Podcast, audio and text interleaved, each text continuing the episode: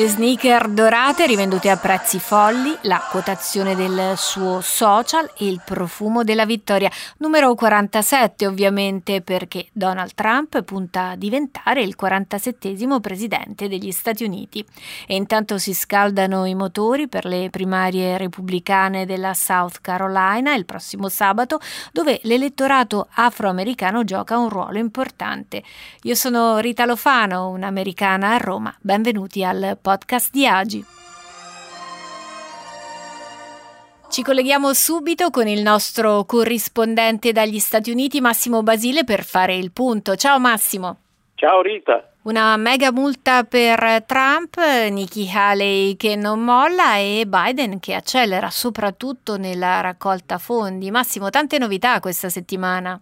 Sì, è la settimana dei soldi, nel senso di 350 milioni che Donald Trump dovrà pagare eh, dopo essere stato riconosciuto colpevole di frode fiscale e finanziaria gonfiando gli asset della sua società, dovrà pagare 350 milioni a cui aggiungere altri 100 di interessi, per cui andiamo a 450 milioni, più tutte le spese legali. Questo per dire che alla fine eh, l'ultimo dato ci dice che eh, Joe Biden, la campagna di Biden ha detto che solo a gennaio sono stati raccolti 42 milioni di dollari, molti più dei 33 di Donald Trump, il quale ha chiaramente da spendere molto per difendersi ai processi. Solo l'anno scorso ha speso 50 milioni di dollari. Il tema dei soldi poi va bene, cioè è un indicatore, ma non dimentichiamo che sabato per Trump ci sarà l'esame del, delle primarie in South Carolina, dove comunque è sempre in vantaggio ampiamente di 30 punti contro la sfidante Nikki Haley.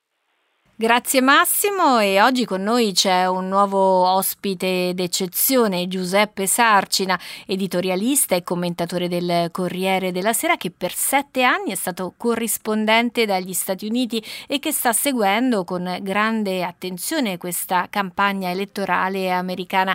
Benvenuto Giuseppe. Grazie, grazie a voi. Grazie a te Rita. Leggevo che un recente sondaggio del New York Times dà per il presidente Joe Biden un favore intorno al 70-72% da parte degli afroamericani, mentre nel 2020 era sopra il 90%. Che cosa sta succedendo in questo elettorato? Eh, sta succedendo che fasce dell'elettorato afroamericano si sentono ora meno tutelate dal, dal, Partito Democratico e alcuni di questi cominciano a guardare anche a un'eventuale eh, candidatura eh, di Donald Trump. Eh, intendo dire un eventuale duello finale tra Biden e Donald Trump. Dovesse essere questa eh, l'approdo delle primarie, una parte degli afroamericani potrebbe scegliere il candidato repubblicano. Tra l'altro questo dato del New York Times è confermato anche da un altro sondaggio di Gallup eh, che è recente, che è uscito per l'inizio di febbraio, che appunto documenta anche lì in questo caso una frazione addirittura del 10% dell'elettorato afroamericano. È importante questo elemento perché gli afroamericani sappiamo la popolazione generale hanno un impatto piuttosto limitato, il 14% della popolazione eh, americana nel suo complesso, però pesano molto di più nell'elettorato democratico e in particolare pesano molto in alcuni stati che sono eh, risultati in passato, anche nelle ultime elezioni primarie dei democratici, determinanti per la candidatura di Biden. Mi riferisco proprio alla South Carolina, cioè lo stato in cui si voterà eh, sabato prossimo. Ecco, in quest'ottica quindi la strategia della campagna di Biden qual è verso gli afroamericani? C'è il tentativo naturalmente di recuperare questo elettorato e eh, mobilitando alcune delle figure chiave della, chiamiamola così, della lobby afroamericana. In questo momento il personaggio più significativo è il, um, il parlamentare proprio della South Carolina che si chiama Jim Claiborne, ha 83 anni, è stato di fatto l'artefice della rimonta di Biden nel 2020, proprio partendo dalla South Carolina, è molto collegato ai leader storici della, degli afroamericani, della comunità afroamericana ed è molto collegato anche ad Obama e sostanzialmente Claiborne nel 2020 riuscì a invertire la tendenza convogliando il consenso degli afroamericani e poi a, a seguire anche di, di, di altre eh, comunità su, su, Biden. In questi giorni Claiborne ha deciso di eh, abbandonare un una carica di vertice che aveva nella Camera dei rappresentanti per dedicarsi proprio a tempo pieno alla campagna elettorale di Biden, cioè andrà in giro, farà comizi, ma soprattutto cercherà di rivitalizzare eh, in diversi stati proprio gli attivisti afroamericani e cercare di riportare, di risuscitare eh, un po' di consenso e anche di entusiasmo. Ma il fatto di avere una vicepresidente di colore non sta aiutando Biden con l'elettorato afroamericano?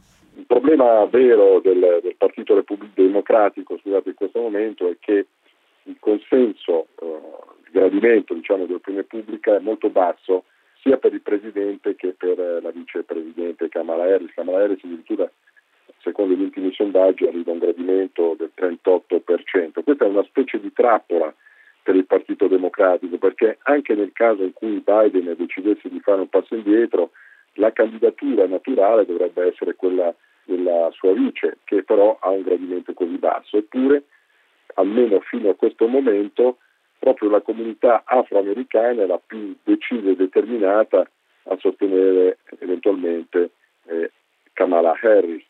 Jim Clyburn è stato molto esplicito qualche mese fa dicendo va bene, guardate, il nostro candidato è Joe Biden. Nel caso non fosse Joe Biden, il nostro candidato è Kamala Harris. Per cui questo diventa un problema mh, naturalmente di tipo strategico per il Partito Democratico perché si tratterebbe di trovare un candidato che eh, tenga insieme eh, l'entusiasmo, la mobilitazione delle minoranze e nello stesso tempo possa avere un gradimento nell'opinione pubblica in generale tale da poter eh, avere delle concrete speranze di poter poi arrivare alla Casa Bianca. Certo, molto vero, anche se al momento il ticket Biden-Harris non mi sembra sia in discussione. Giuseppe Sarcina, ti ringrazio molto e spero di riaverti presto nostro ospite. Grazie a voi, grazie a te Rita, presto. Massimo, allora torno da te prima di chiudere perché Trump, come al solito, nel bene o nel male non smette di sorprendere. Nel 2020 lanciava bistecche durante i comizi, quest'anno delle scarpe. Sì, eh, le sneaker sono diventati l'oggetto di culto di queste eh, presidenziali perché eh, Biden ha cominciato a indossarle da alcuni mesi per evitare di inciampare davanti alle telecamere e quindi dare un'altra immagine di sé goffa.